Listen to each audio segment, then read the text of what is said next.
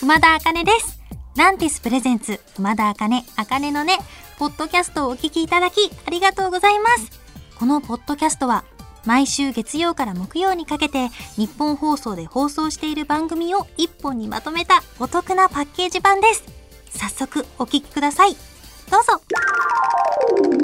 こんばんは、熊田茜です。いや、私ですね、最近久々のアフレコがありまして、もう久々にお芝居することができて嬉しかったです。今ですね、アフレコブースの中は、あの、コンビニのレジであるようなこう仕切りみたいな感じで吊り下がっていて、3個ぐらいに分けられているんですよね。で、そこに入って、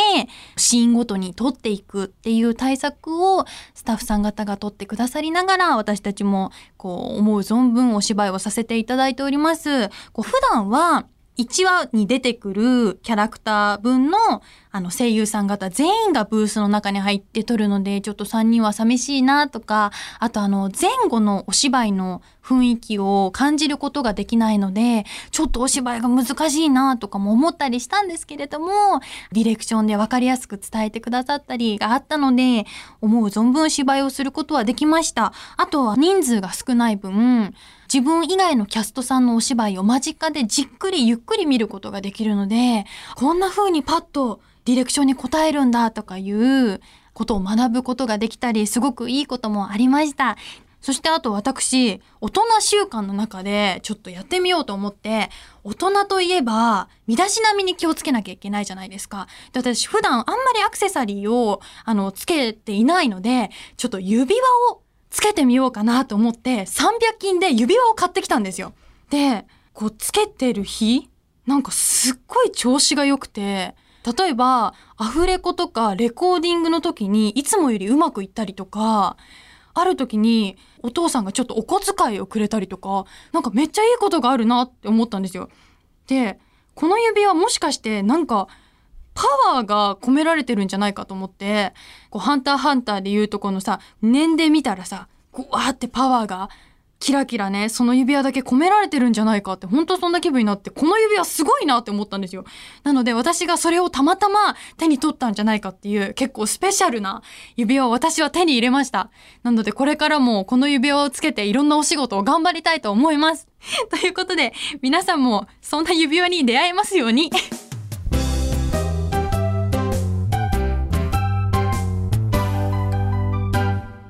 猫だぞにゃーラジオネーム、ポルナレフさんが送ってくださった熊田の挨拶です。猫じゃないですよ熊ですよ何ですかこれ？ツッコミ待ちですか？まあ私猫を飼っているので、間違いではないけど間違いでございます。ではありがとうございます。私、もう食に対する探求心が本当にすごいんですよ。で、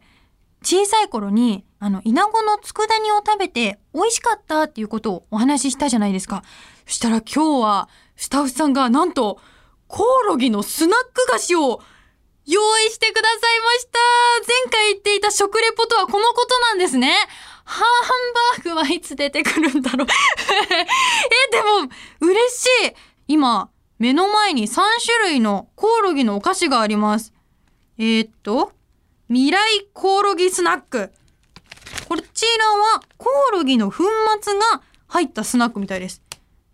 面白い。そしてもう一つは、スーパーコオロギおつまみ、かっこカレー味。食用コオロギを丸々使用したおつまみです。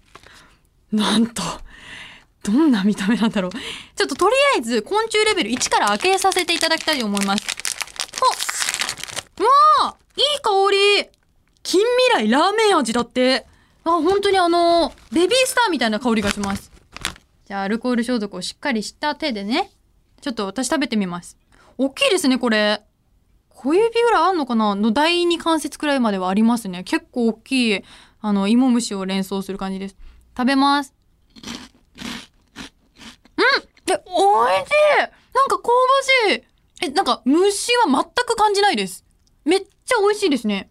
ちょっとじゃあ、あの、コオロギの、あの、丸々使用したおつまみの方出してみますね。あ、めっちゃコオロギ。あの、目も合うね、これ。なんか、切ない気持ちになりますけども、ちょっと行ってみます。じゃあ食べてみますね。ん美味しい。カレー味めちゃめちゃ美味しいです。なんて言ったらいいんですかね。なんか、居酒屋さんにある唐揚げの衣の部分。なんかあの、身の味はあんまり感じないですね。これ結構、どっちの商品も、なんかもっと食べたいなっていうから味が美味しくて、すごいですね。この蒸しがこんなに美味しくできるっていうのは本当に、なんか他にも食べてみたいですね。すごい。現在の技術の発展を感じます。リスナーさんは何か昆虫食やちょっと変わった珍しい食べ物を食べたことありますでしょうか？もしありましたら、ハッシュタグ、あかねの根をつけてつぶやいてくださったら嬉しいです。あなたも珍しいものを食べた感想や、私に食べてほしいものがあれば、ぜひ教えてください。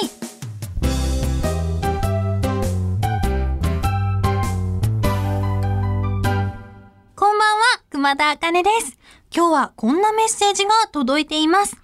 ラジオネーム、寿司メガネさん、29歳の男性からいただきました。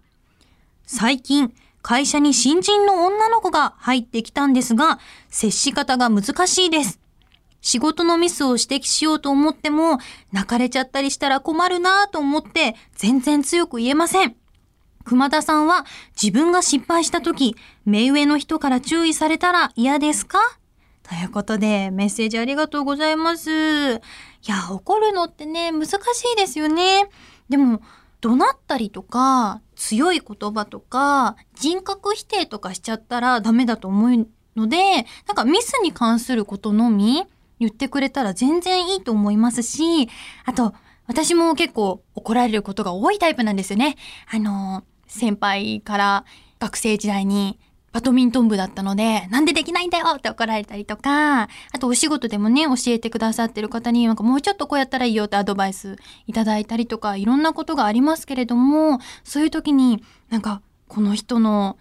アドバイスのくれ方、まあ、いわゆる怒り方になるのかなで素敵だなと思ったのが、最初に、いつも、頑張ってるねとか、頑張ってるの分かってるよとか、いつもありがとうとか、そういうふうに最初に感謝の気持ちを伝えてくださる方がいらっしゃって、そうするとその後にどんなことを言われても、私がやってしまったんだなとか、なんかこう言ってくださるってすごく素敵だな。この方を尊敬しているからこそ、この人のために次はミスしないように頑張ろうって思うことができた時がありました。で、私も、あの、部活動で、総局部というおことの部活に入っていたんですけれども、そこで部長をやらせていただいてたんですよね。なので、後輩の子にちょっと指摘しなきゃいけないこととかがあった時に、私が気をつけてたのは、あ、私もそういうことあったよって、ちょっと寄り添う。難しいよね。わかるよ。でも、ここをちょっとこうしてみたら治るんじゃないかなとか、やっぱりミスしちゃってる側もね、自分別にミスしたいわけじゃないし、あと、もどかしい気持ち、本当はうまくやりたいのにってみんな必ず思ってると思うので、ちゃんとそういう心に寄り添ってあげたら、なんかちょっとでも心が軽くなるんじゃないかなと私は思います。なので、寿司メガネさん、あの、こういう風にね、どうやったら嫌じゃないかなって考えてあげてるっていうこと自体が本当に優しい方だと思うし、なんかそういう風に言葉を選んでお伝えしてあげたら、もう嫌がったりはしないと思いますので、ぜひ頑張ってミスをね、優しく指摘してあげれたらいいなと思います。寿司メガネさん、メッセージありがとうございました。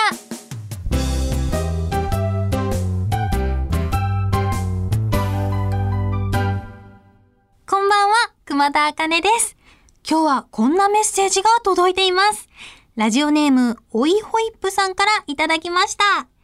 この間、熊田さんがバーの話をしていたので、僕もバーについて調べてみました。どうやらバーは場所によってドレスコードがあり、一人で訪れるお客さんもたくさんいて、マスターがオリジナルのお酒を作ってくれることもあるそうです。つまり、熊田さんの想像通り、熊田さんの妄想がバーのあるべき姿だったのです。もっともっと正しいバーの情報を僕たちにください。そうですよね。バーってそういうとこって言ったじゃないですか。合ってるよ。ほらほらほらほら。ありがとうございます。おいホイップさん。でしょ？いや、私もさ、すごいさ、なんか、あの後からもね、ずっとね、バーの妄想し続けてるんですよ。で、ちょっと考えたんですよね。私のバーの、まずマスターの妄想なんですけど、毎回、バーのマスターの手が綺麗だなって思ってるんですよ。で、あの、かっこいい中にも、しゃんなりとした、ちょっとした女性らしさみたいのも見えたりして、なんか立ち振る舞いもすごく柔らかくて優しいんですよ。素敵だなと思ってて。実はそのマスターは有名なバレエダンサーだったんですよ。で、そんなマスターは足を怪我してしまうんです。で、その時に主演で出る予定だった白鳥の湖の舞台を降板することになってしまうんです。で、すごくマスターはショックを受けて夢を目指してる時にずっと支え続けてくれてる彼女がいるんですよ。だけどマスターはあの夢にしかもう目がなくて全然彼女のことを構ってあげれてなくて。だけど自分がそうやって足を怪我して挫折した時にも彼女はすごく温かく見守ってくれてるんですよね。で、そんな彼女の優しさにこの時になってやっと気づいてで結婚するんです。で、幸せな日々を送るんですけれども、あの、妻が病気で亡くなってしまうんですよ。もうどうしようもない気持ちになって、その後どんどんマスターは落ち込んでいくんですけれども、ある時頑張ろうと思って、すごく小さなバーを経営することに決めるんです。で、その時に決めたバーの店名がブラックスワン。それはバーのマスターの過去を聞いた皆さんなら、その店名の由来がわかりますね。もうあのー私の妄想はキリがないので、これラジオドラマ作っちゃいますか？どうですかね？あ、いいんじゃないですか？とスタッフさんから OK のお言葉をいただきました。ということで、一人で作るラジオドラマ、熊田劇場、お楽しみに！